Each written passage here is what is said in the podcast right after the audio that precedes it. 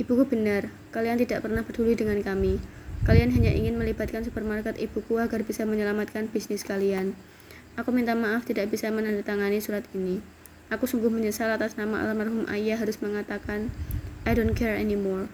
Silakan kalian selesaikan sendiri masalahnya. Itu bukan urusanku dan ibuku. Zaman melemparkan pena ke atas meja berdiri.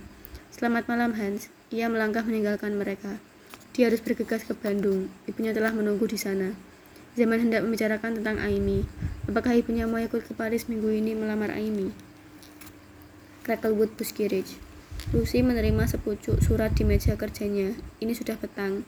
Dia sebentar lagi pulang. Tapi kurir baru saja mengirimkan surat dengan segel dan stempel argent membuatnya duduk kembali. Lucy menatap sampul itu dari Belgrave Square London, kemudian membukanya, mengeluarkan isinya, sepucuk surat pemberitahuan bahwa terlampir pembagian harta warisan milik Sriningsih. Lucy menghela napas pelan, Sriningsih punya harta warisan. Dia tidak pernah menyangkanya, dan dia mendapatkan bagian. Apakah surat ini bergurau?